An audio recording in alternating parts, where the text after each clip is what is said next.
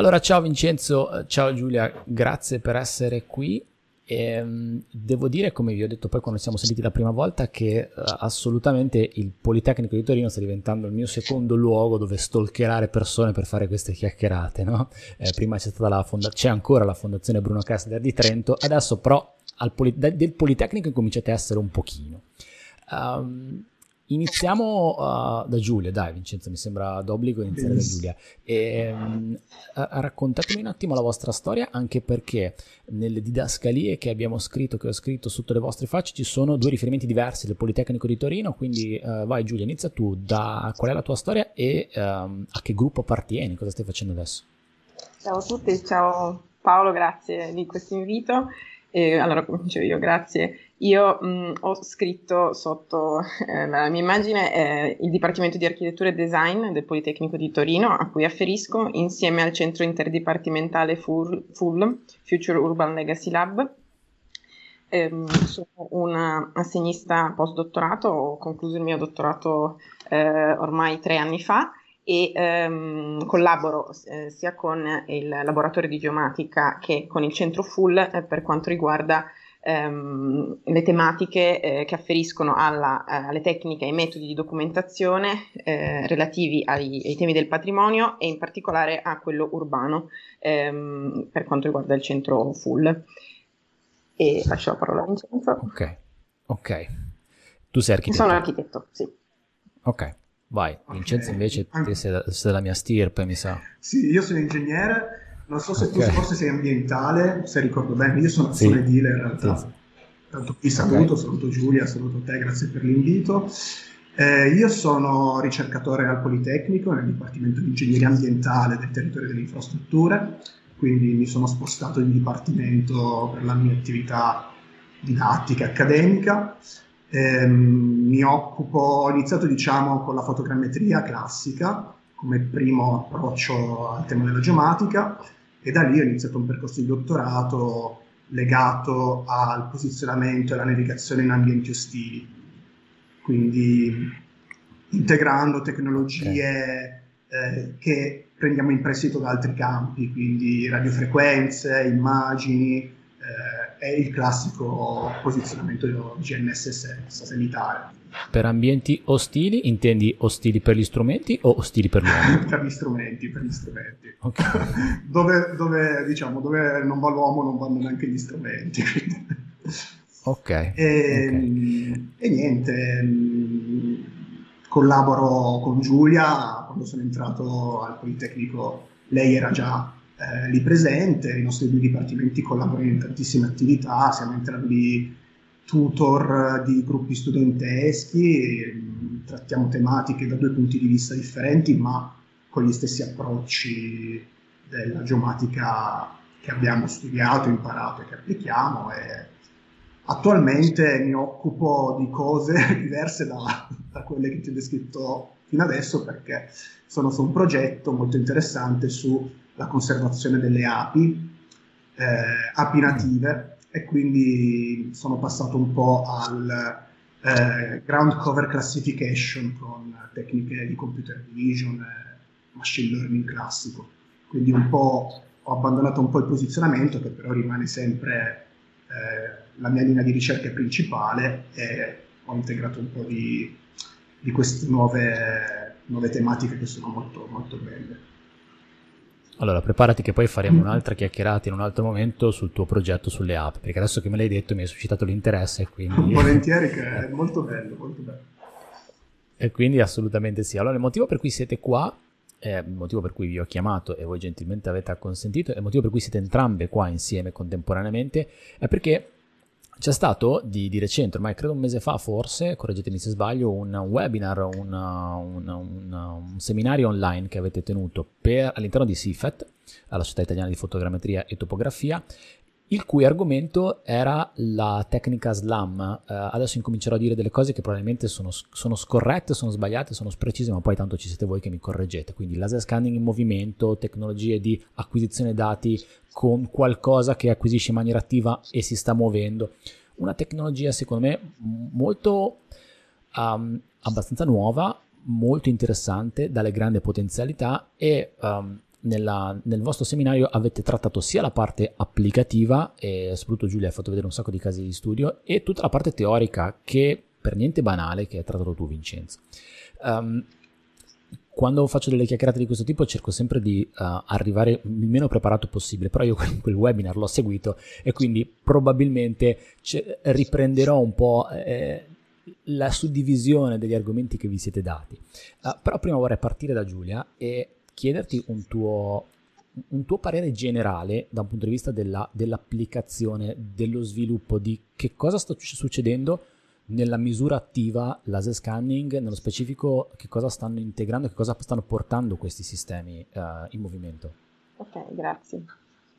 Allora sì, eh, io ehm, nello specifico eh, ho, ho, partecipato a questo seminario con Vincenzo perché nel mio percorso di ricerca, nel mio percorso di dottorato, oltre a eh, imparare, applicare e, e, e investigare eh, una serie di tecnologie che si applicano alla documentazione, alla digitalizzazione, nel mio caso di beni e patrimonio, mi sono occupata in particolar modo di sperimentare questa tecnologia SLAM eh, nell'ambito del dei sistemi di rapid mapping eh, integrati a, ad, altri, eh, ad, altre tecnologie che oggigiorno sempre più ci, eh, ci permettono la, nella fase di acquisizione di eh, rendere più speditivo e più immediata la, l'acquisizione dati, senza trascurare ovviamente eh, tutto ciò che riguarda il controllo e la validazione metrica e l'elaborazione l'arricchimento di informazioni nella seconda e terza fase del lavoro. In generale possiamo dire che eh, sistemi mobile nel grande, um, um, nel grande, nella grande famiglia di sistemi sistemi di, di mobile mapping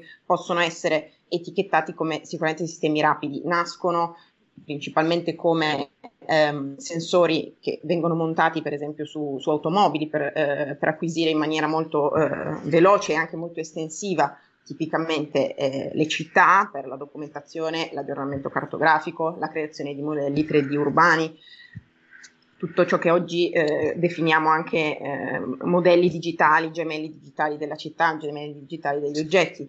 Dal momento che questi sensori eh, ehm, attivi, eh, combinati spesso anche con eh, sistemi inerziali di posizionamento, sono stati eh, resi molto compatti e portabili su zaini, su sistemi handheld, portabili da, dal, diciamo, dall'operatore in, in mano, eh, o montati su device che possono essere trasportati manualmente, la svolta è stata eh, effettivamente, come, come, potete tutti immaginare, la svolta è stata notevole. Questa svolta eh, l'abbiamo ehm, vissuta e eh, la stiamo ancora investigando molto nel mondo della ricerca in questi ultimi anni e la svolta sta già avvenendo e potrà sempre di più avvenire anche nel mondo eh, professionale che potrà utilizzare questi strumenti che ad oggi sono eh, abbastanza, eh, beh, alcuni abbastanza costosi, ma altri si stanno rendendo, eh, eh, stanno rendendo sul mercato, stanno vendendo sul mercato eh,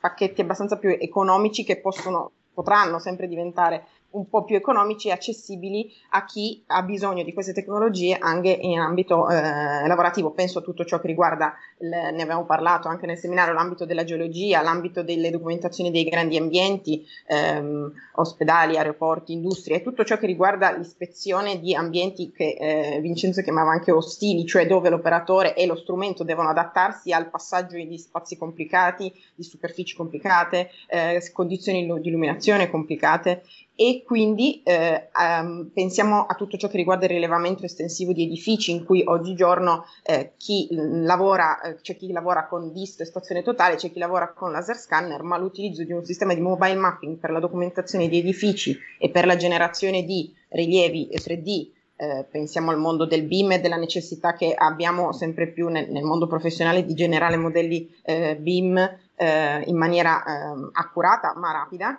eh, questo eh, questo tipo di tecnologia sarà sicuramente, è e sarà sicuramente una, una svolta perché combina un'accuratezza metrica che è mh, stata ormai abbastanza investigata e validata con la, eh, la rapidità. La, l'integrazione con le immagini è sicuramente fondamentale per tornare a casa con anche l'informazione eh, radiometrica interpretativa fondamentale e l'idea di combinare lo SLAM, ad esempio, alla, eh, all'altra tecnologia fortemente emergente negli ultimi, eh, nell'ultimo direi decennio, due decenni, che è la tecnologia da drone, è assolutamente il, il futuro del, sta diventando il futuro dello, dello SLAM. Questo è il quadro generale. Eh, Fantastico, poi eh, do- dopo vorrei approfondire alcuni aspetti che hai toccato, accuratezze, al lato software, rumore, tutte queste cose qua. Um, però Vincenzo, allora, se uno si sente parlare di uh, tecnologia SLAM, allora ci sono due categorie che possono sentir parlare di questa cosa, adesso sto un po' banalizzando, cioè c'è chi è già un po' dentro la materia uh, e quindi magari ha un po' di dimestichezza con il laser scanning, uh, c'è chi è marginalmente dentro la, cioè dentro la materia da, della misura topografica, però quella classica, uh, utilizzando GPS, uh, GNSS si dovrebbe dire, stazioni totali, c'è invece chi proprio di queste cose non, non ne sa niente, ma magari guida un'auto che ha un sistema di, uh, di conduzione autonoma. Allora, c- come funziona? Cioè, Qual è il cuore di questa tecnologia e per chi è già un po' dentro la materia, che cosa la rende diversa da un laser scanner statico, cioè uno che metti su un treppiede e fa la sua acquisizione? Allora, interessante la domanda. Diciamo che se dovessi così eh, arrivare subito al punto per... Partiamo dal... Hai fatto tre, tre classi di persone, partiamo da chi usa la stazione totale, chi usa il GNSS, chi è un professionista che sa a grandi linee cosa può essere uno slam, ma non, ha, non è entrato nel cuore dell'argomento.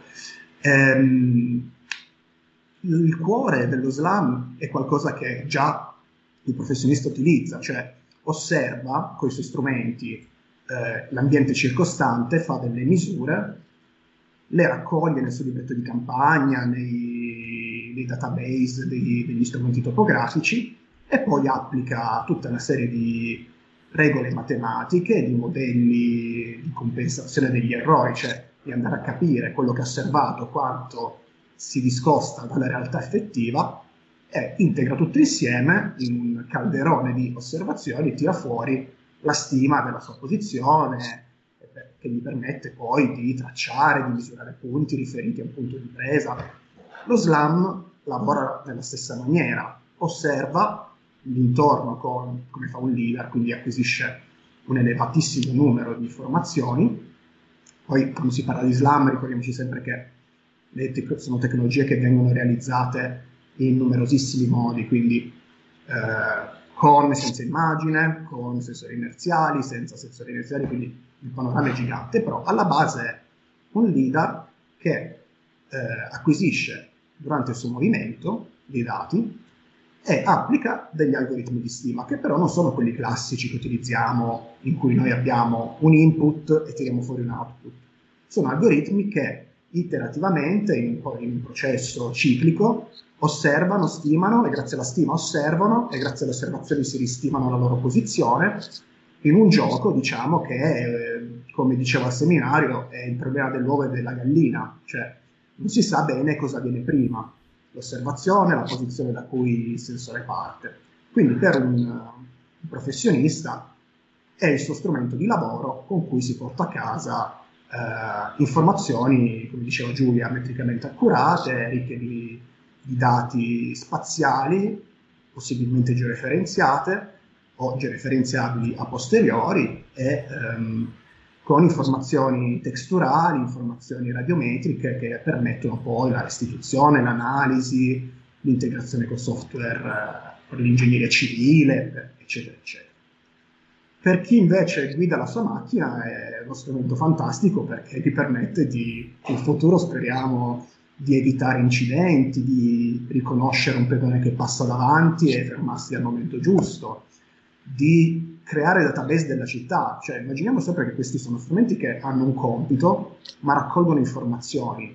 Adesso c'è questo mondo del 5G, quando la latenza dei, dei dati sarà minima, due o tre macchine che hanno il loro sistema di navigazione autonoma potrebbero parlarsi e mandare un server già il modello della città che si stanno creando loro per navigare, ma che poi magari la pubblica amministrazione se lo può utilizzare per qualcos'altro.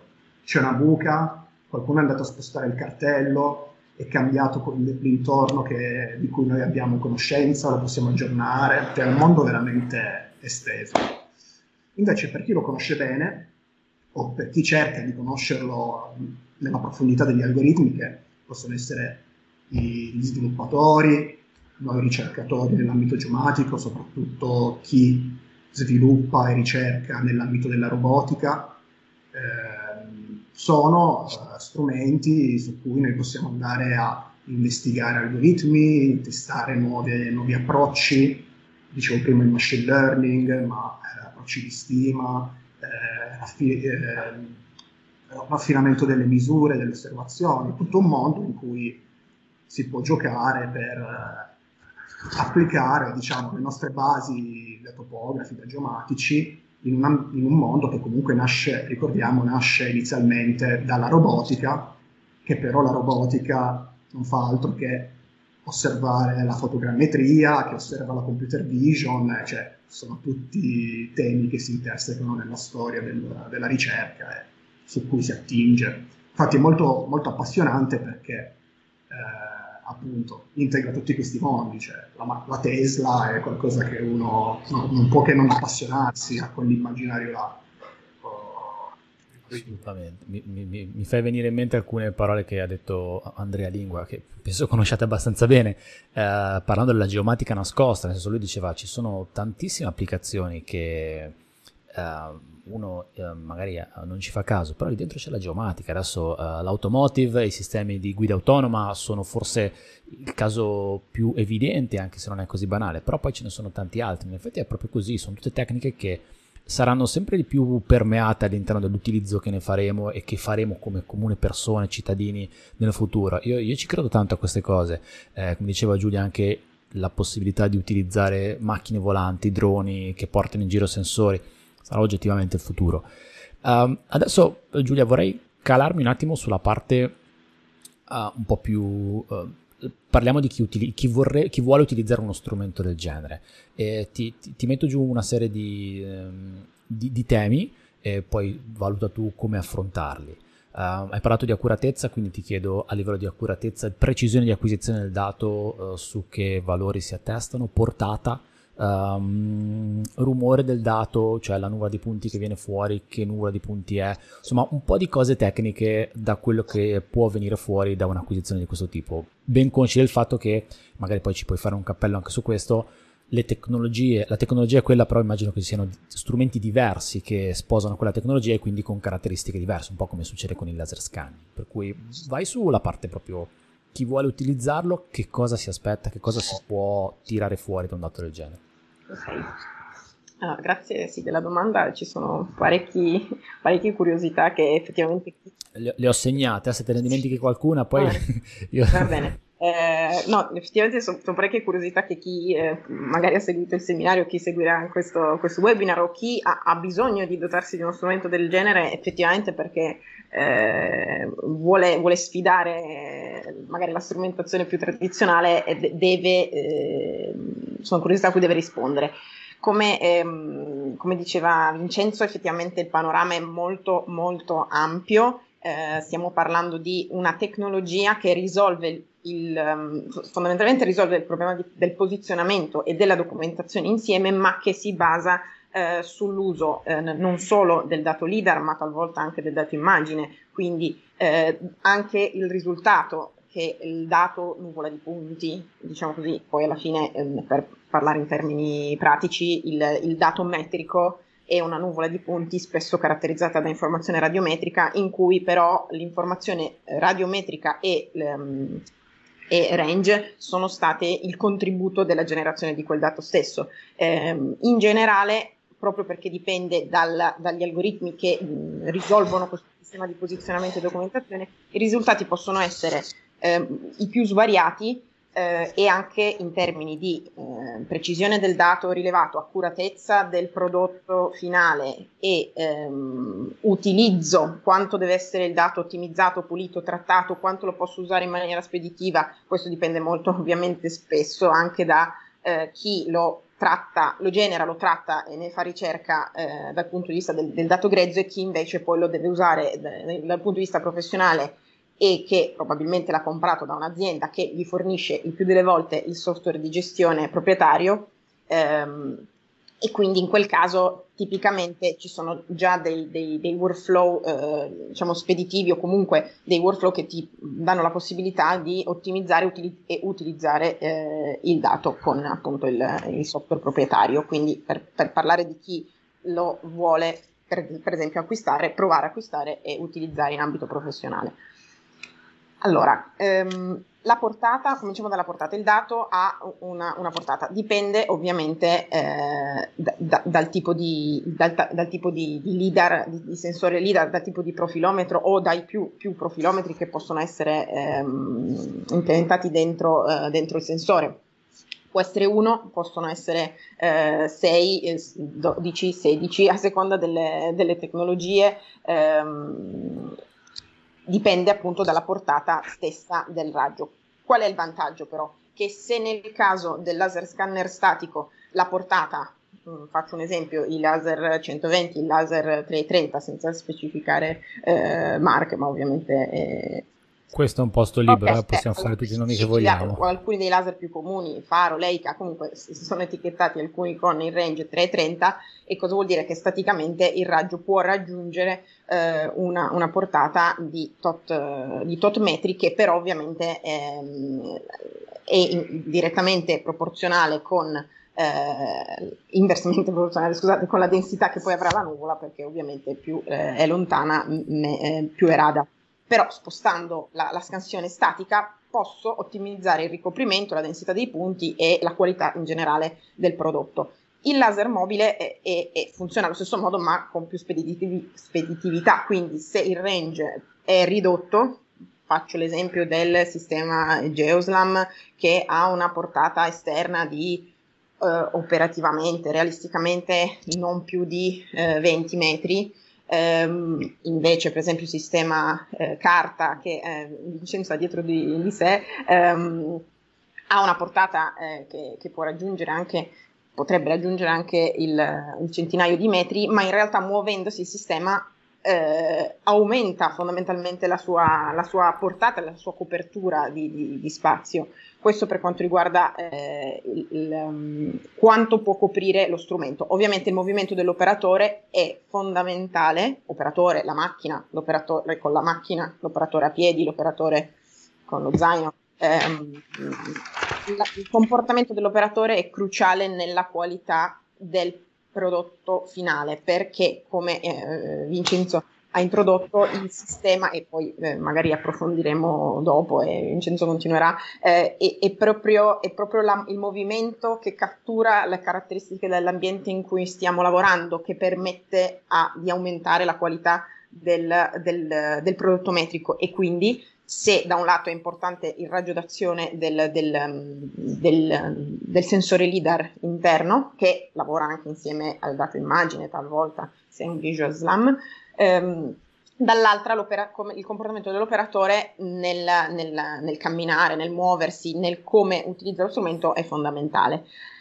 Invece, per quanto riguarda la, la, la precisione del dato, eh, ad esempio su una superficie, ad esempio sulla documentazione di, di, un, di, un, oggetto, a che scala posso documentare con un sistema SLAM, che da un lato eh, eh, dipende ovviamente dalla tipologia di, ehm, di, LIDAR, come nel caso dello statico, in questo caso dipende moltissimo eh, da come la superficie viene ricostruita eh, in 3D siccome sono le superfici stesse, della caratterizzazione stessa delle superfici che aiuta il funzionamento dello SLAM, lo dico in maniera diciamo eh, sintetica, eh, la tipologia di superficie è fondamentale anche per la qualità di, eh, di, di, dato della nuvola di punti che vado ad analizzare. La rumorosità sicuramente l'ha introdotta eh, Paolo, la, la, rumorosità sicuramente è una caratteristica, eh, non dico un difetto, ma una caratteristica di questo tipo di nuvole spesso. E, e quindi, come per altri tipi di, di dati, eh, è necessario in un secondo momento applicare eh, degli algoritmi di filtro, di pulizia, eh, il, la rumorosità della superficie è quella che eh, causa in qualche modo o comunque è responsabile del fatto che sicuramente con una tecnologia del genere non devo aspettarmi eh, il dettaglio eh, alla scala eh, non adeguata per questo tipo di tecnologia, ovvero facciamo l'esempio di un, di un rilievo edilizio al 100, ehm, lo, posso, lo posso, eseguire, posso portarlo a casa. Dal punto di vista dell'operatività devo ri- fare un rilievo al 100, eh, lo posso fare. Se mi aspetto di, con una tecnologia SLAM di questo tipo, eh, di quelle che sono in commercio, da Leica a eh, Carta Stencil, Geoslam, e, e, altri di cui possiamo parlare, eh, sicuramente non posso ottenere il, il, dettaglio della scala al 20, al 50. Questo per dare un'idea proprio molto pratica, molto generale del, della tipologia di, eh, di, accuratezza che questo dato ci può, ci può offrire. Quindi abbiamo parlato della qualità del dato locale, cioè il dettaglio non può essere altissimo, no, il, il, dettaglio un, um, il dettaglio centimetrico uh, non può essere raggiunto diciamo che possiamo parlare di qualche centimetro per quanto riguarda il, ehm, il, la restituzione, ad esempio, di un, quello che può essere un serramento. Faccio un esempio sempre dal punto di vista eh, operativo di un edificio, eh, oppure dei, di dettagli che tipicamente vengono, vengono, studiati per quanto riguarda le applicazioni dello SLAM eh, molto molto frequenti nella geologia, nell'ispezione delle grotte, nella documentazione della conformazione ad esempio delle superfici rocciose. Questo è stato uno dei primi campi di applicazione di questi sistemi mobile e quindi possiamo dire che in quel caso risponde all'informazione, molte ricerche lo hanno dimostrato, risponde all'informazione che ehm, vado a ricercare sulla conformazione delle superfici rocciose. Eh, questo per fare un esempio che non riguarda certo. l'edificio, ecco, per cambiare un po', un po tema. E, ehm, qual è il vero eh, problema dello slam? È la globalità del comportamento, su cui credo Vincenzo poi ritornerà, ovvero eh, il problema non è tanto eh, come la nuvola di punti riesce a caratterizzare appunto la, un, un, dettaglio, ma quanto il comportamento globale, del, l'accuratezza globale, per quello che spesso si parla di comportamento locale, comportamento globale la deriva, ovvero il fatto che questo sistema, se manca di posizionamento GNSS, quindi non stiamo parlando di un, di un mobile mapping SLAM eh, esterno che magari ha anche il, eh, al miglioramento della posizione, anche in tempo reale, del, per il posizionamento del dato, se stiamo parlando di un interno senza l'aiuto di un posizionamento ehm, GNSS, tipicamente è affetto da cosiddetto errore di deriva, cioè rischiamo che su delle lunghe distanze eh, che percorro, che è motivo per cui è meglio non percorrere lunghe distanze, ma piuttosto fare eh, blocchi ripetuti e in parte sovrapposti, su una lunga distanza, faccio un esempio, 50-100 metri, potrei avere una deriva anche che arriva anche a, a 10 cm, anche a 20 cm, quindi in quel caso sì che si deve controllare l'accuratezza globale perché rischiamo che alla qualità eh, puntuale si associ invece una, um, un errore eh, globale. Quindi il, la, la, valutazione di questo, di questo, aspetto è fondamentale per questa, è uno degli aspetti fondamentali da valutare okay. per questa tecnologia. Credo di aver toccato il tema eh, del Tutti. dato. E... Sei stata bravissima. Okay. Bravissima. Fantastico. Eh, a questo punto Vincenza, uh, Vincenzo, um, Giulia, insomma, ti, ti, ha fatto un assist e, e ha, ha toccato una serie di temi interessanti e che mi ero, a onore del vero, di come li ero anche segnati. Eh, cioè, prima su tutti questa cosa della deriva, eh, della, del chiudere il cerchio, ritorna dove sei partito, um, però mi interessa sapere il, il, tuo punto di vista, il tuo approfondimento su proprio il comportamento locale e il comportamento globale e, uh, e eventualmente dare anche delle indicazioni per chi ha una tecnologia in mano di questo tipo allo scopo di acquisire il miglior dato possibile. Quindi, eh, se io mi immagino di percorrere una via di un centro storico lunga 300 metri e di iniziare da un punto e finire all'altro, magari tu mi dici evita o fai qualcos'altro perché probabilmente quel dato non è tanto buono. Vai, uh, approfondisci pure, eh, qua hai carta bianca. Oh, parto dal dire che eh, Giulia ha praticamente spiegato benissimo, quindi ha toccato tutti i temi, tu, cioè, ha spiegato bene cos'è, c'è, c'è una deriva, come ci muoviamo con questi strumenti, qual è il motivo? Eh, si chiamano, diciamo, questi, questi, sistemi di stima vengono chiamati dead reckoning o odometrici, cioè noi propaghiamo una stima di posizione e di conseguenza, dato che abbiamo detto lo SLAM lavora simultaneamente sulla stima della posizione sulla stima della mappa in tempo reale, abbiamo anche un, una propagazione della creazione della mappa. Quindi possiamo immaginarci che noi partiamo da un punto noto e poi camminando creiamo la nostra traiettoria, al contempo creiamo la nostra nuvola di punti e più ci allontaniamo da questa traiettoria, più stiamo iterando degli step, propagando degli stati e incrementando, allargando le nostre matrici degli errori che abbiamo collegato a tutte le nostre, le nostre misure e le nostre stime. E quindi eh, ci possiamo, ho fatto esempio Giulia, immaginare, ci facciamo un corridoio lungo 100 metri, alla fine del corridoio abbiamo questo nostro errore di qualche centimetro, qualche metro, anche in alcuni casi, di deriva. È una cosa che succede a tutti gli strumenti odometrici, anche se abbiamo il contatore dei, dei giri della ruota, ad esempio, o eh, una fotocamera che fa visolodometri, cioè che si posiziona con la visione.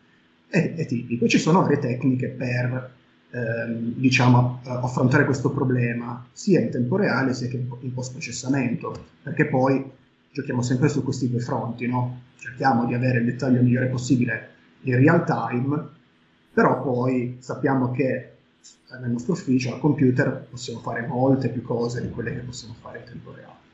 E allora in tempo reale si usano eh, delle tecniche statistiche eh, che vanno a osservare la propagazione di queste derive e fanno diciamo, dei giochi di compensazione, cercano di mettere insieme i pezzetti che noi nel tempo, ricordiamoci che lo SLAM lavora nel tempo, abbiamo il tempo 0 in acquisizione, il tempo 1 in altra acquisizione e così via, e cercano di fare quella compensazione che viene detta compensazione a blocchi e, e cercano quindi di ridare struttura all'intero modello.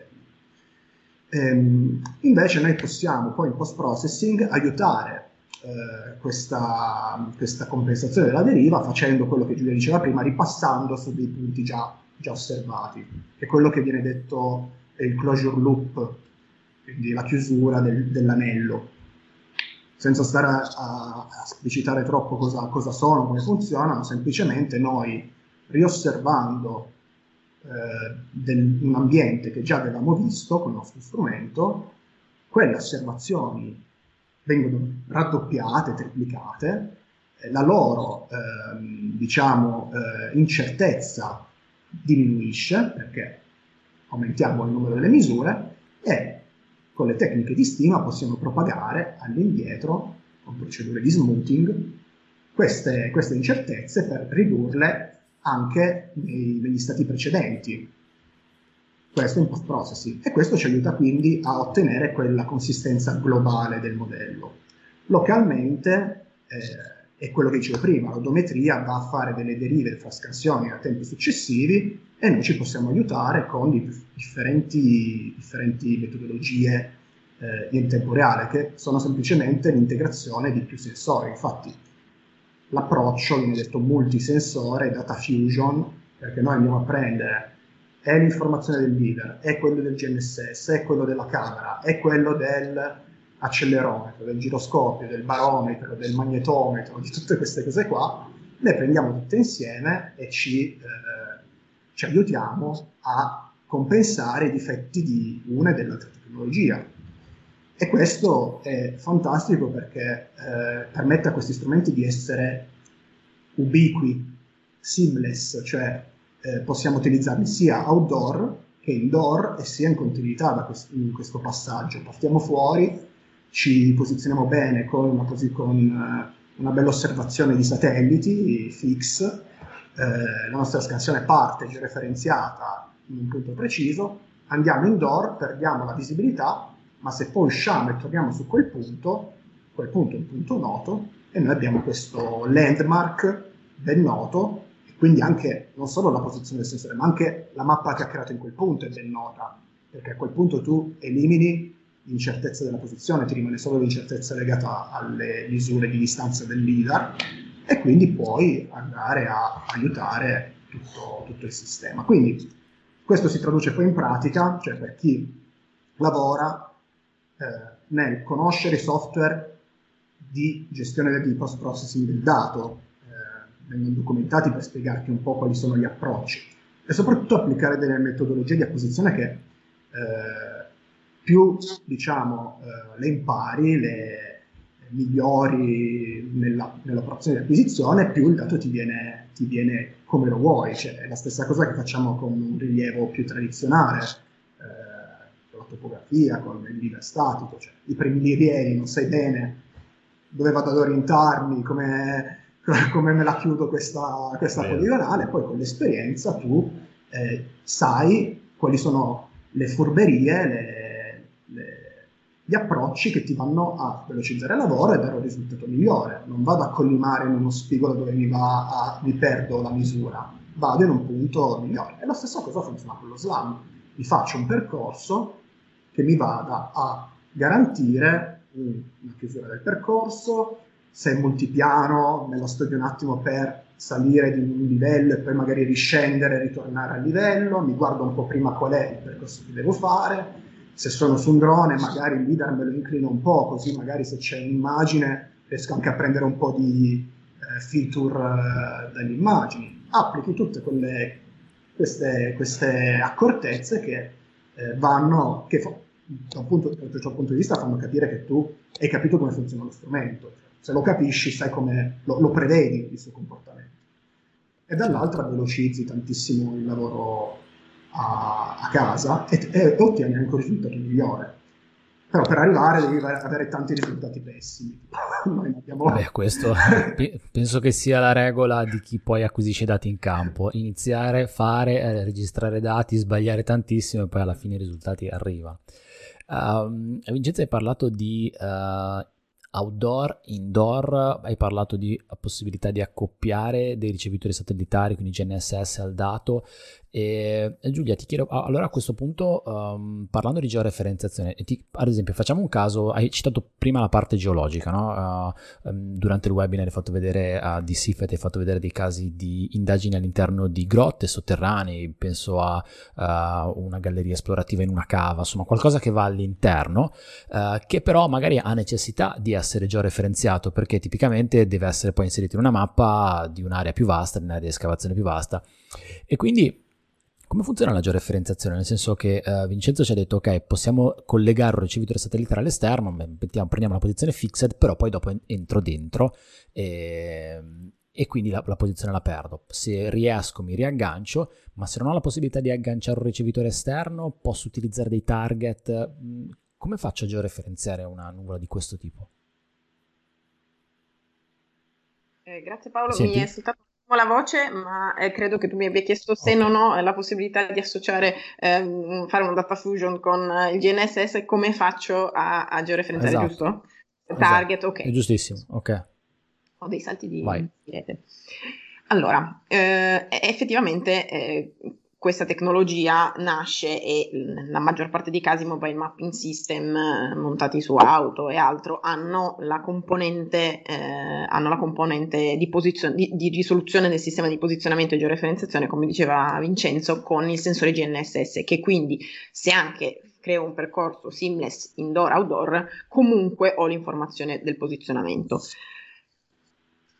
tante tecnologie eh, SLAM portabili spesso non hanno eh, questo, questo, sensore, uno per questioni proprio di compattezza, due per questioni anche eh, di, di, di, di, soluzione della tecnologia. se deve essere una tecnologia spendibile anche appunto da, da chi la eh, usa per fare... Mh, mm, rilievi speditivi e eh, anche per questioni economiche, eh, la compattezza certo. dello sviluppo della, della, tecnologia talvolta in alcuni casi non prevede il, il sensore GNSS, però come ben sappiamo e come spesso facciamo nelle nostre attività, eh, associamo la misura di eh, informazioni puntuali che possiamo correlare al sistema di riferimento in cui ci troviamo la misura di punti, di vertici noti, se impostiamo una poligonale, se ta- questa poligonale la misuriamo e eh, la calcoliamo, la compensiamo con eh, delle, delle, delle, misure GNSS, quest- quelle diventano posizioni note. E a quel punto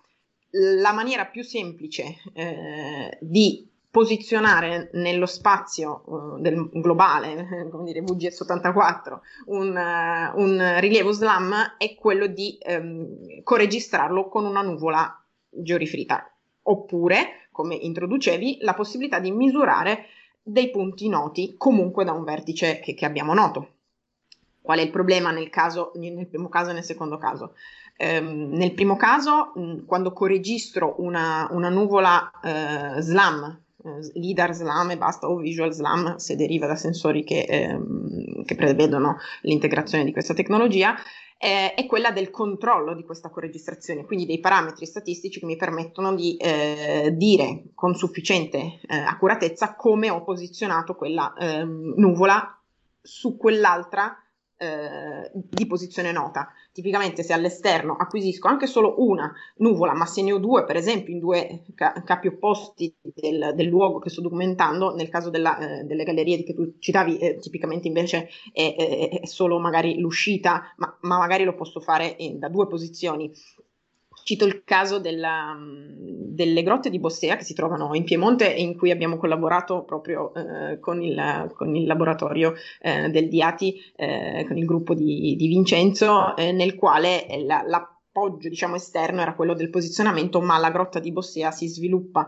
eh, totalmente all'interno della, della montagna e, e la, l'attenzione è stata proprio quella di controllare molto bene la distribuzione della rete topografica interna per i dislivelli e anche per la lunga distanza proprio perché non avevamo dall'altra parte un controllo di posizionamento, quindi non c'era la rigidità da entrambi i lati. Comunque, okay. eh, se da un lato posso appoggiare, coregistrare con, sufficientemente, con sufficiente accuratezza la nuvola su una nuvola ehm, possibilmente più, ehm, più accurata di, ehm, di quella, eh, di quella SLAM, tipicamente noi lo, lo, lo facciamo utilizzando una, una nuvola eh, di una scansione statica, però se riusciamo ad acquisire ad esempio una, una, una nuvola eh, da drone che ha un, un, buon ricoprimento su un'area esterna su cui abbiamo lavorato, eh, potrebbe essere che una nuvola da drone può essere integrata eh, e corregistrata insieme a una nuvola SLAM. Eh, tipicamente possono essere due tecnologie eh, speditive che invece in questo caso la tecnologia statica non, non lo è tanto perché poi devo eh, misurare i marker, ovviamente lo devo misurare anche nel caso del, del volo da drone, però sicuramente la combinazione interno-esterno drone-SLAM è, è, è un, e, e, si è dimostrata una coppiata vincente okay. in molti casi. Invece, nel caso dei marker, questo marker 3D lo devo riuscire a riconoscere nella, nella nuvola eh, SLAM e spesso n- non è facile farlo perché eh, non sempre c'è la componente radiometrica, eh, spesso c'è l- l'intensità ma non la radiometria ehm, del visibile RGB, quindi mh, talvolta non riesco a collimare correttamente il marker oppure se il marker è 3D posso utilizzare il riconoscimento eh, semi-automatico di forme tipo sfere o tipo superfici di un cubo. E in quel caso allora se li ho misurati per via topografica posso coregistrare la nuvola SLAM nella quale ho visto le stesse eh, ho, ho, misurato le stesse, le stesse geometrie. Un esempio molto invece molto più, più immediato, eh, il sistema eh, Geoslam ha sviluppato eh, in una delle ultime release un, un modo per misurare eh, dei punti noti eh, sostando per un numero di secondi, come ricordava Vincenzo, la tecnologia SLAM e in generale la misura tramite questo sistema mobile è tipicamente dipendente dal, dalla, dalla, variabile tempo, quindi se, se nel, in quel caso sostando per più di 10-15 secondi su un punto, il sistema lo calcola, è semplicemente un, un codice che è stato associato al, alla, alla, tecnologia e misura questo punto noto. Ovviamente l'accuratezza di, di, di, questa misura sta nel fatto che l'operatore lo appoggia lo strumento eh, in un punto, quindi non possiamo a, aspettarci assolutamente posizionamenti eh, millimetrici, ma forse non li dobbiamo neanche cercare in questo caso perché il vantaggio certo. è, un, è, un, altro. Quindi questo se non posso utilizzare il, un diretto sensore GNSS associato. Invece, eh, come diceva Vincenzo, eh, spesso l'associare il, il, sensore GNSS mi permette di avere una, una combinazione più efficace. Fantastico. Uh, Vincenzo, um, ti chiedo una cosa. Due cose in realtà. Una riguarda la velocità, cioè mh, quanto influisce la velocità dell'opera. Prima Giulia faceva riferimento al, al fatto che è abbastanza centrale la, come si muove l'operatore e quello che fa l'operatore in campo e quindi ti chiedo una, un contributo sulla velocità, cioè quanto influisce la velocità e se ci sono degli ottimi o dei minimi o dei massimi, anche facendo una, una riflessione nel senso che si può andare a mano, cioè camminando, ma eh, vediamo delle tecnologie che sono montate su automobili, per cui hanno una velocità chiaramente che potrebbe essere teoricamente molto maggiore. L'altra riguarda le, le, le features di quello che abbiamo intorno e mm, proprio confrontandomi uh, con, uh, nello specifico di, una, di, un'applicazione di questo tipo, se io sono in un ambiente um, molto omogeneo, tipo una galleria perfettamente liscia, che è a, a una certa lunghezza, dove magari il sistema a mano a mano che avanza incontra delle feature che non sono così diverse da quelle che ha incontrato metri prima, uh, ha dei limiti, ci sono, cioè questa tecnologia uh, si sbatte, co- sbatte, contro qualcosa e deve in qualche modo l'operatore fare marcia indietro oppure fare, prendere degli accorgimenti oppure va via tutta liscia sempre. Quindi velocità e features abbastanza omogenei intorno al, alla torcia, allo zaino, alla lanterna, insomma quello che, che registra il dato. Allora, partendo dalla prima domanda eh, riguardo alla velocità, eh, bisogna fare un distinguo. Quando si immagina una tecnologia SLAM montata su un robot o un veicolo autonomo, quella tecnologia nasce per navigare quindi per permettere la navigazione autonoma e per eh, l'object detection, l'obstacle avoidance, una serie di feature legate alla navigazione autonoma di un'auto, quindi identificare un oggetto, evitarlo, fare la frenata assistita, che è molto diverso dallo SLAM che me lo intendiamo noi, cioè quello di documentare in maniera eh, accurata e più densa di informazioni possibili il costruito o l'ambiente circostante. Quindi sono proprio due, te- sono lo stesso principio tecnologico, con una loro eh, implementazione hardware e software differente. Cosa vuol dire? Vuol dire semplicemente che su un'automobile vado a montare un LIDAR meno performante, non mi interessa arrivare a densificare una mura centimetro qualche centimetro, dei sensori eh, che hanno un costo computazionale inferiore perché io mi muovo velocemente quindi voglio processare i dati in tempo reale nella maniera più veloce possibile, il processamento deve avvenire al rate di acquisizione. Quindi eh, un'automobile che si muove a 60 km orari dovrà avere dei sensori che non sono così eh, pesanti, che acquisiscono migliaia di punti, immagini certo. eh, a risoluzione elevata. Quindi ovviamente là più è veloce, più sai che dovrai avere dei sensori meno, meno performanti per la documentazione, poi magari molto più performanti dal punto di vista delle reti di acquisizione, eccetera. Quindi, muovendoci sulla documentazione 3D, eh, questi sistemi sono molto influenzati dalla velocità, non direi tanto dalla velocità, diciamo dal limite inferiore, okay. nel senso che oggettivamente il limite inferiore è il movimento pedestre, eh, quindi cioè, possiamo immaginarci quello, e sono pensati per il movimento pedestre sicuramente. Eh, il limite superiore, appunto, come dice Giulia, può essere un drone, un drone che va, eh, che va a 6-7 metri al secondo. Eh, abbiamo testati su, su barche, su automobili, però anche che andando a 50, 50 metri a 7, 50 km orari, quindi eh, Ovviamente più andiamo a, a raggiungere il limite, più eh, diamo, eh, diciamo, eh, andiamo a scontrarci con reti di acquisizione, che rimane sempre il limite, il limite superiore. Eh, di, in funzione del costo delle tecnologie di cosa integrano, questo rate di acquisizione varia. Un sensore ehm, tipo in carta che ha anche una fotocamera, ovviamente eh, la fotocamera ha un rate di acquisizione superiore a quello del, del singolo giro del, del profilometro LIDAR e quindi quello è il limite. Però diciamo che nelle applicazioni eh, professionali nostre eh, si comporta bene. Cioè se io faccio una camminata lentissima o se faccio una corsetta veloce, tutto sommato non cambia niente. No, il, eh, ce la fa. Okay in tempo reale. Poi, ovviamente, correndo lo sballonzoli un po' e gli dai un po' di rumore all'inerziale, esatto. eccetera. Quindi diciamo, evitiamo di farlo correndo, ma si può fare. Ok. Ehm, Galleria omogenea, sì. features? Allora, per quanto riguarda invece quel, quel, quel, problema là, anche lì dipende un po' dal tipo di approccio che lo strumento utilizza, però utilizz- parliamo dei strumenti che utilizziamo noi, che sono anche quelli commerciali, che vengono diciamo, venduti al pubblico di eh, professionisti che vogliono utilizzarli per documentare. Hanno semplicemente quindi un leader in movimento il cui matching viene fatto per forma principalmente. Okay. Eh, quasi tutti gli algoritmi vanno a utilizzare la forma come eh, constraint principale.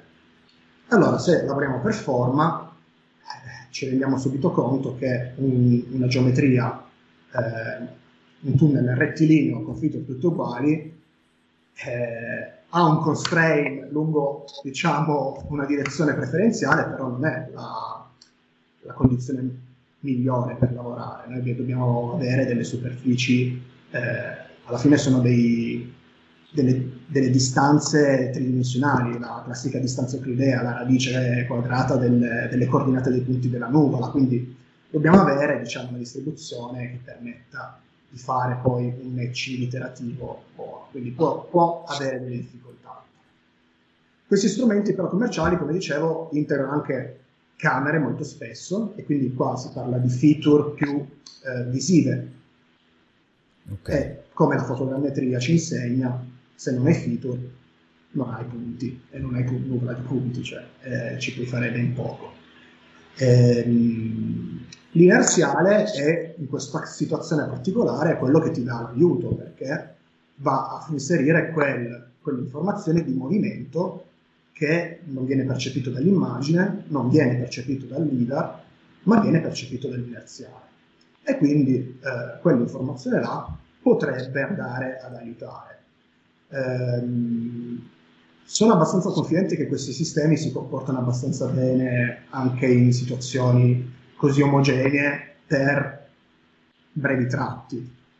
Eh, quindi qualche decina di metri sicuramente il, il sistema, questi sistemi hanno degli algoritmi che sono veramente molto molto molto eh, complessi nel modo in cui si vanno a scegliere le informazioni e come le vanno a integrare. Quindi eh, confido che possano funzionare. Poi io non ho esperienze dirette su questo tipo di eh, dati, però ambienti antropici, corridoi di, un, di un'università li abbiamo testati, sono corridoi stretti con porte tutte uguali e, e funziona, quindi mi sembra già abbastanza okay. un, caso, un, caso, abbastanza estremo.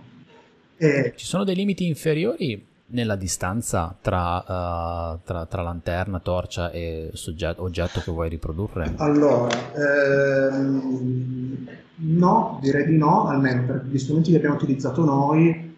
Ehm, ci sono, allora, sono, essendo sensori attivi, quindi diciamo eh, non hanno quel problema tipo di quei sensori a radiofrequenze per cui la lunghezza d'onda ti va a influenzare sulla distanza che poi vai a colpire. Non, non hanno questi problemi di distanza. Giulia, magari tu hai più esperienza su, sul pratico, eh, hai notato il limite inferiore?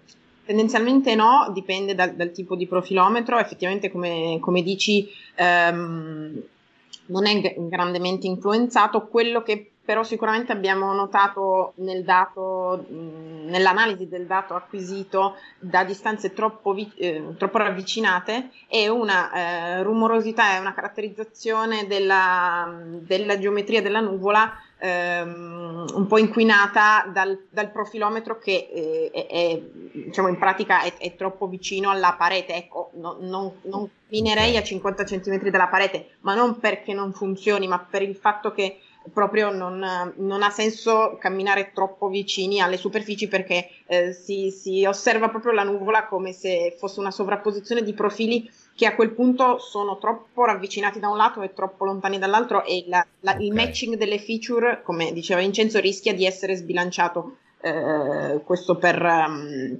operativamente. Eh, tendenzialmente stiamo a un metro, un metro e cinquanta da, da, una parete che rileviamo, ecco, ma per, per esperienza, come diceva anche Vincenzo, con, per esperienza di test fatti più volte, ehm, proviamo, proviamo questa strategia. Comunque l'abbiamo usato anche in tunnel di, eh, in spazi da di un metro, un metro e cinquanta, camminando ehm, diciamo in linea.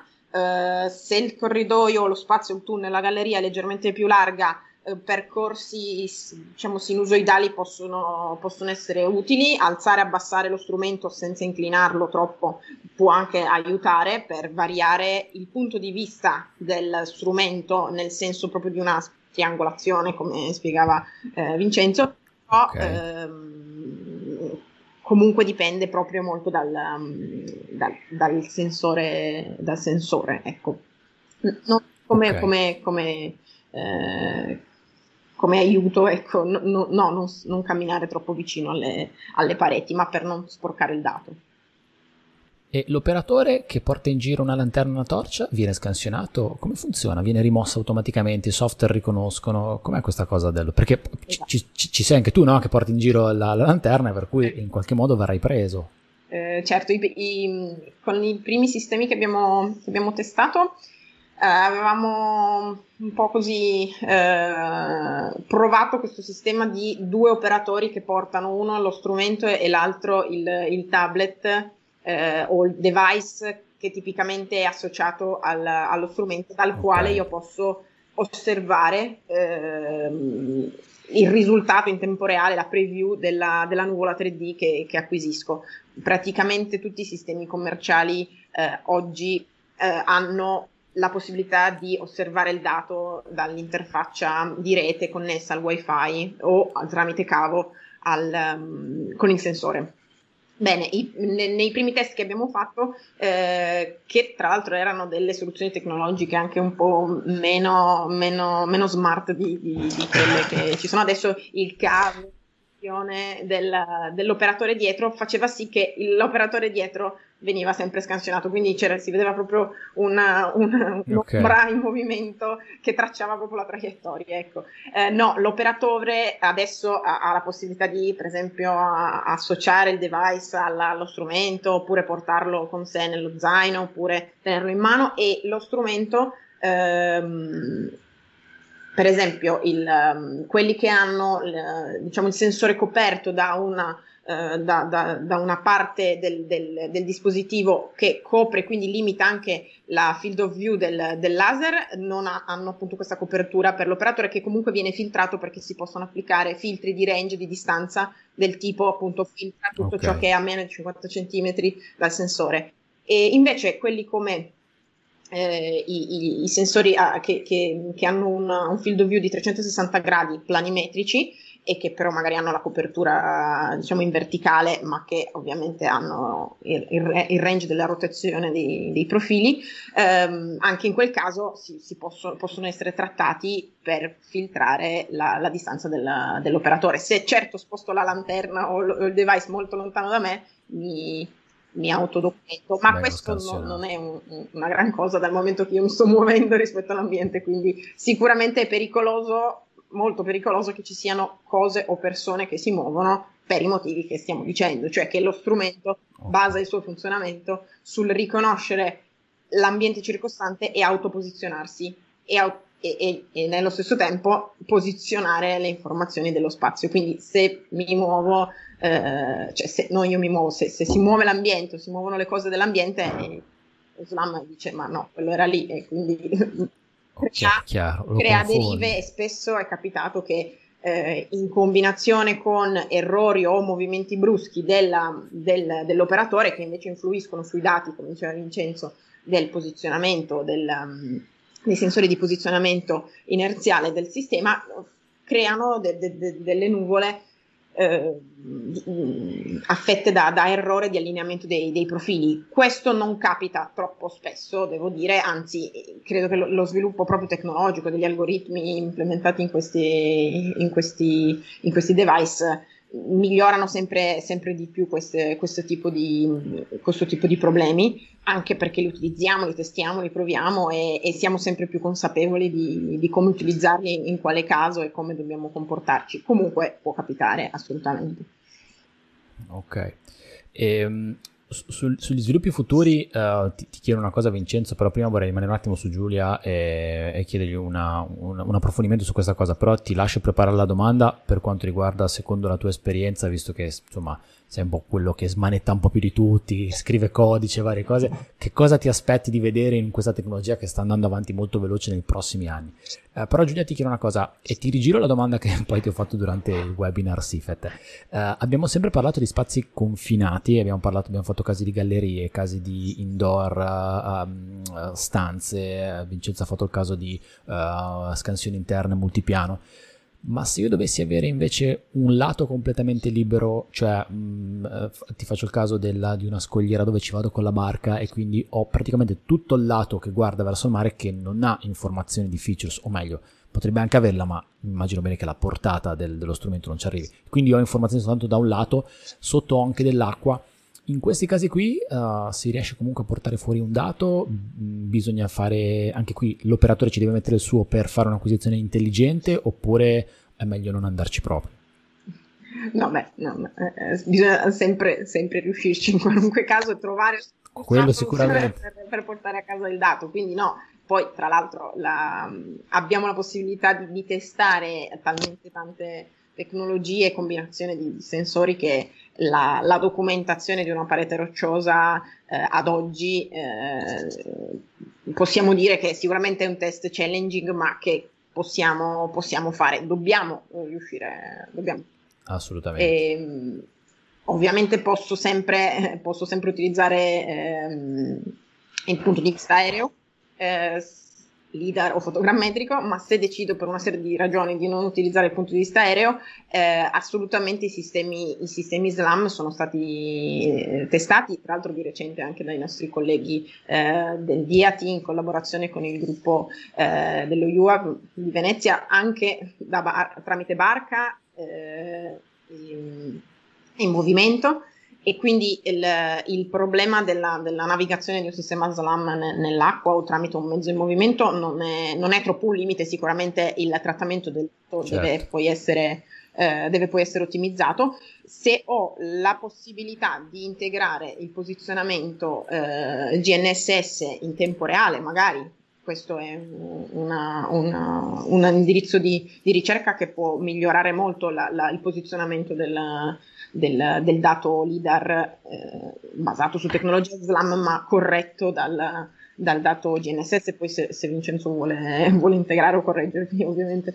Eh, sì, potrebbe essere che eh, l'impiego di una tecnologia SLAM con un leader a lungo raggio e in più con il posizionamento GNSS potrebbe essere eh, la combinazione ideale anche, anche con eh, l'impiego di un, di un visual leader SLAM, potrei dire eh, anche perché okay. magari la caratterizzazione eh, no, dipende ovviamente dal tipo di caratterizzazione rocciosa e se è solo roccia o se c'è un, un, un background diciamo più variegato, ma mh, mm, se so di avere la possibilità di beneficiare di alcune feature che non è grigio e basta, ecco perché sappiamo bene, come diceva Vincenzo, che la foto- fotogrammetria docet, mancanza di feature uguale eh, problemi di, di, di punti. Eh, però direi che è un sito molto, molto challenging, direi, una parete, una parete rocciosa e Ok, quindi il fatto di non avere qualcosa da un lato eh, non è un problema. È un problema in generale, ma perché abbiamo detto che è una tecnologia che il, il profilometro si basa sul fatto che acquisisce un percorso di, di, di, di, una serie di misure in formato di punto e che quindi ha bisogno de, del matching dei profili progressivi per avanzare, per posizionare e per documentare. Quindi sicuramente non è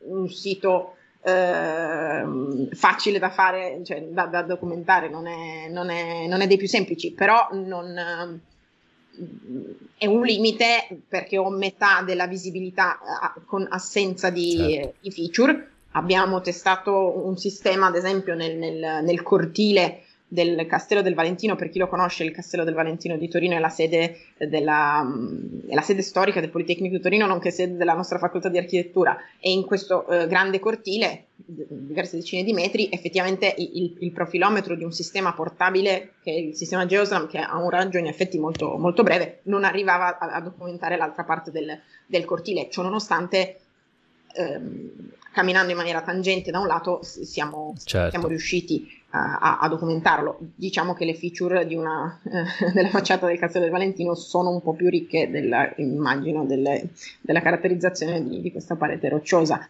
Le mura del, della città di Norcia sono state documentate dal nostro gruppo e dal team direct che Vincenzo citava all'inizio, è il nostro gruppo studentesco con cui facciamo attività di eh, stage, di formazione nell'ambito dell'utilizzo proprio di queste tecnologie avanzate. Comunque siamo andati eh, nella, nell'ambito anche delle attività di documentazione del centro Italia dopo il, il sisma che ha ehm, aggredito quelle, gran parte di quei luoghi, eh, siamo andati tra il 2016 e il 2017, beh, la, le mura della città di Norcia che invece sono completamente vuote da un lato e completamente lisce, alte e abbastanza regolari dall'altro, ecco quello invece ha fatto fallire il sistema, ma in quel caso era un sistema okay. non Visual Leader Slam, ma solo eh, Leader Slam. Ok. Vincenzo, se vuoi aggiungere Beh, si tratta, si tratta ah. poi sempre veramente di andare in campo e di, di provare, ah, provare. Uno ah, si rende conto soltanto quando mette mano sugli strumenti quali sono i limiti, quali sono le cose che magari non si aspettava di poter fare, che invece viene piacevolmente sorpreso, sorpresa. Vincenzo, come lo vedi il futuro di questa tecnologia? Cosa pensi che succederà da un punto di vista dell'integrazione, migliorie, portate, accuratezze, precisioni? come la vedi questa tecnologia nei prossimi, boh, mi sbilancio, dieci anni, secondo me sono un te- un'era per come stanno andando le cose, però uh, come lo vedi il futuro? Io lo vedo, cioè sono quasi sicuro che diventerà una tecnologia pervasiva, nel senso che saremo tutti dotati di uno slam da qualche parte. Eh, Giulia prima ha già risposto perché ha detto eh, il GNSS, quindi integrare il GNSS. È vero che si fa già, però con la miniaturizzazione dei sensori, ricevitori a doppia frequenza, multicostellazione, collegati alle reti di stazioni permanenti, fare un posizionamento real time è sicuramente una cosa che si può già fare, ma nei prossimi anni verrà sicuramente ampliata e incrementata. Eh, lo sviluppo tecnologico è la cosa che spinge maggiormente questi sistemi, la loro, eh, la loro miniaturizzazione ma anche decremento di costo, stamattina uscendo di casa, venendo al Poli, guardando il cellulare, eh, mi è arrivata una notifica di, un, di, una news su un leader della dimensione di un dito. Eh, foto nanophotonic based leader, non, di, non, chiedermi qual è la tecnologia alla base, però cioè, stanno sviluppando tecnologie sempre più piccole, sempre sì. interessanti e lo, ce lo vedremo installato come già succede per l'iPad sui nostri device, su, sulle nostre macchine, nei nostri uffici. Secondo me saranno, perché sono veramente dei, dei sensori che forniscono una quantità di informazioni incredibile. E questo poi legato a tutte le componenti la camera, l'inerziale, il LIDAR, e gli algoritmi, quindi è veramente un mondo che per ora non, cioè, in continua evoluzione. Assolutamente. Um, grazie del vostro tempo. Volevo chiedere una, un'ultima cosa a, a Giulia che uh, ha un sacco di esperienza applicativa in campo. Ci sono delle situazioni in cui quando hai usato questa tecnologia SLAM hai detto ma come ho fatto a fare senza per tutto questo tempo? Cioè ci sono stati veramente dei casi dove hai, hai, capito, e se vuoi puoi anche raccontarceli, um, che cosa vuol dire un'acquisizione di movimento e soprattutto l'efficienza di un sistema di questo tipo rispetto a un'acquisizione, o meglio, acquisizione per una ricostruzione tridimensionale classica, mi viene da dire, anche se l'aggettivo non è un granché, perché qua di classico c'è veramente poco, anche nel, nelle tecnologie che si usavano fino a, che si usano ancora, però che erano un pochino più uh, utilizzate nel decennio scorso. Uh, grazie della domanda. E, ehm, beh, allora, posso dire questo, che noi li usiamo e sperimentiamo, eh, beh, direi per il gusto di farlo, nel senso che la, lo stupore a, arriva poi eh, proprio nel momento in cui eh, fai il paragone con le tecniche, come tu dici, più classiche, comunque più tradizionali, più consolidate, perché eh, parliamo della topografia tradizionale, poi ci sono i sistemi leader che sono decisamente più consolidati e poi sono arrivate eh, a, a altre soluzioni eh, tecnologiche. Lo, lo, stupore di solito arriva quando facendo il paragone con la, magari lo stesso luogo che, su cui abbiamo la possibilità di sperimentare spesso, perché magari sono casi studio, abbiamo superfici che abbiamo già acquisito, per noi sono sempre dei ground truth su cui confrontiamo eh, il dato. Quindi nel principio stesso del confrontare, dell'analizzare, effettivamente più che dire come ho fatto senza, come ho fatto per, con così poco tempo ad acquisire un, un, così, um, un così denso dato, un così rapido uh, dato. Quindi eh, la, la, appunto lo, lo stupore è, è arriva quando in 10 um, minuti eh, percorri i, i saloni eh, del piano nobile del Castello del Valentino e certo non hai eh, la, il risultato della, del, del, dello stucco eh, de, della volta del salone d'onore, ma in 10 minuti riesci ad avere un prodotto tridimensionale eh, accurato all'ordine di 2-3 centimetri globalmente e di tutto questo grande spazio voltato, decorato eh, e ehm, sicuramente molto, molto a effetto ecco, da, da, da, guardare.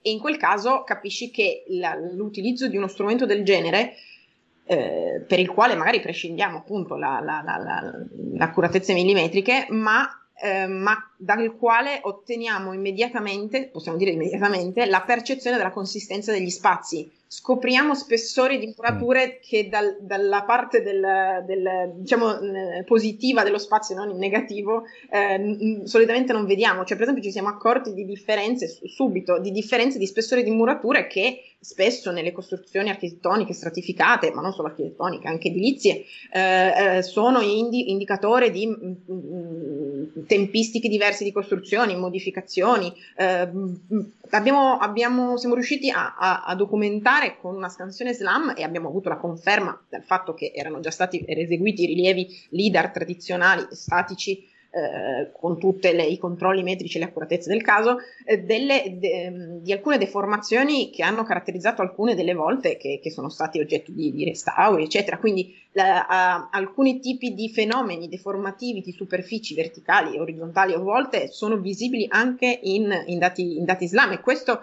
ti, ti, fa stupire perché dice a, allora ci sono informazioni che talvolta Um, adesso no, non parlo dei monitoraggi e di, di, di, di analisi di, certo. di, deformazioni, però ci sono informazioni che allora mi basterebbe una tecnologia del genere in un, in un quadro applicativo eh, rapido e, e, e, immediato. Quindi eh, la, vera, la, vera, risposta è posso, quello posso ottenerlo anche con questo e allora non ho bisogno, ho bisogno di un controllo metrico che però magari mi si riduce a ehm, localizzarlo in determinati punti di inizio e di fine, però allora mi basta quell'informazione. L'idea del multiscala mh, è, è, è, proprio in quella direzione, cioè non devo escludere le tecnologie ma integrarle nel, nella direzione di ottimizzarne eh, i tempi, i modi e i costi di acquisizione. Se non ho bisogno di eh, nuvole ehm, che, com, composte da milioni di, di, di miliardi, miliardi e miliardi di punti, per certi scopi posso eh, beneficiare solo di quelle.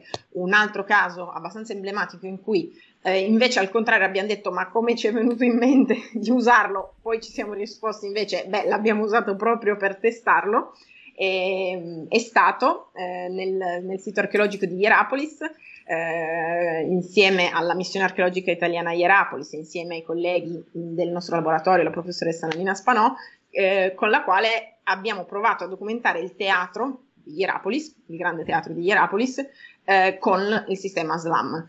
Quindi immaginatevi uno spazio della cavea, uno spazio del, della scena e tutti gli ambienti eh, dei vomitori interni e dei passaggi interni. Quindi se da un lato eh, l'avere un, un, sistema del genere ha portato in brevissimo, ter- in brevissimo, tempo ad avere la documentazione di tutti questi ambienti ipogei interessantissimi e relazionarli con l'aspetto eh, morfologico del terreno in, in pendenza, cosa che anticamente è stato fatto documentandolo per via topografica tradizionale con tempi eh, che so dai racconti eh, molto, eh, molto, molto impegnativi.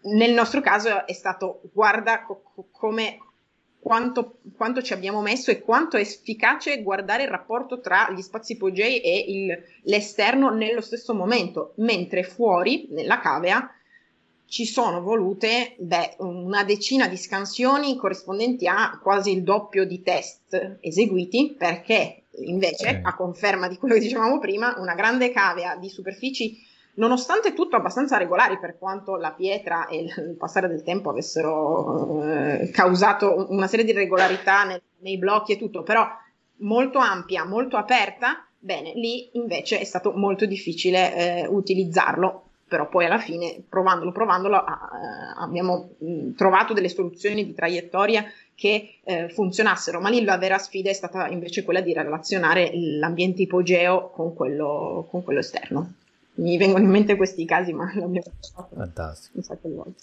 Eh, sarebbero da dire un sacco di cose, eh, però adesso la, di, direi che quando abbiamo già dette abbastanza eh, mi ha fatto sorridere Giulia il fatto che tu abbia detto noi testiamo queste cose per diletto, è, è molto bella questa cosa, però in realtà hai parlato di un tema molto importante, ad esempio per un professionista dove il diletto lo usa, però alla fine deve, deve sempre confrontarsi con una commessa che è l'efficienza. Eh, eh, alla fine noi noi, noi, costiamo il nostro tempo e quindi se uno strumento ci permette di metterci di meno, è, beh, l'efficienza ne, ne, ne, giova su tutti, per, per il professionista, per il cliente, per il dato e quindi è molto interessante. Spero che io credo tantissimo in queste tecnologie e quindi sono sicuro che saranno tecnologie, come diceva Vincenzo, pervasive nel prossimo futuro. Eh, però grazie intanto tantissimo a voi per i vostri contributi perché vengono veramente da persone che, che, che le conoscono dal profondo e quindi che li hanno testati in tantissime occasioni e, e grazie perché è sempre un confronto veramente illuminante. Vi chiederei alla fine quindi se volete un contatto, un riferimento, se avete degli indirizzi web, dei posti dove andare a vedere cosa fate, noi ci siamo scritti su LinkedIn, insomma, uh, se qualcuno vuole contattarvi o se qualcuno vuole fare riferimento ai vostri dipartimenti, vai, diteci dove vi troviamo, Vincenzo. Allora, io eh, mi potete contattare via mail, vincenzo.dipietra.it, email istituzionale, uso molto anche LinkedIn, quindi mi trovate facilmente e vi invito a contattarmi Paolo ti ringrazio per questa oretta e mezza di chiacchierata, è stato molto, molto, molto divertente. Grazie. Grazie Vincenzo, grazie a te. Vai, ringrazio anch'io perché eh, credo anche Vincenzo abbiamo scatenato un po' di sane gelosie tra, colleghi perché siamo molto follower dei tuoi canali e delle tue attività. Eh, e, e mh, è, bello parlare in maniera così più, più, più smart e informale di, di queste cose e, e comunicarle alla, a tutti. E per quanto riguarda le, le mie attività oh, e, e, quello che, che, che, che facciamo nei nel, al DAD e, e al centro full vi lascio anche io la mia mail, giulia.sammartano.it. Eh, vi ricordo il team direct che citava anche Vincenzo, il team direct del Politecnico di Torino e il sito del laboratorio di, mm, eh, laboratorio di geomatica e, ehm, del, del, dipartimento eh, www.g4ch.polito.it, Geomatics for Cultural, Cultural Heritage e l'indirizzo del centro full che ehm, Paolo credo tu abbia riportato nel... Ippolito sì. Dopodiché anche io sono disponibile su LinkedIn, ehm, eh, Facebook, Instagram, eccetera. Fantastico. Grazie. Grazie mille ragazzi. Allora, la, segnalatemi le persone che sono, che sono invidiose della vostra chiacchierata, eh, anche perché abbiamo parlato di altri temi, per cui insomma io continuerò a stalkerare il Politò e quindi uh, mandatemi persone che a me fa sempre piacere un confronto veramente illuminante, super arricchente. Quindi grazie mille del vostro tempo, vi ne rubato anche troppo rispetto al, a quanto avevamo concordato e quindi ci sentiamo prestissimo. Ciao, buona giornata. Ciao, ciao, ciao, ciao Paolo. Ciao.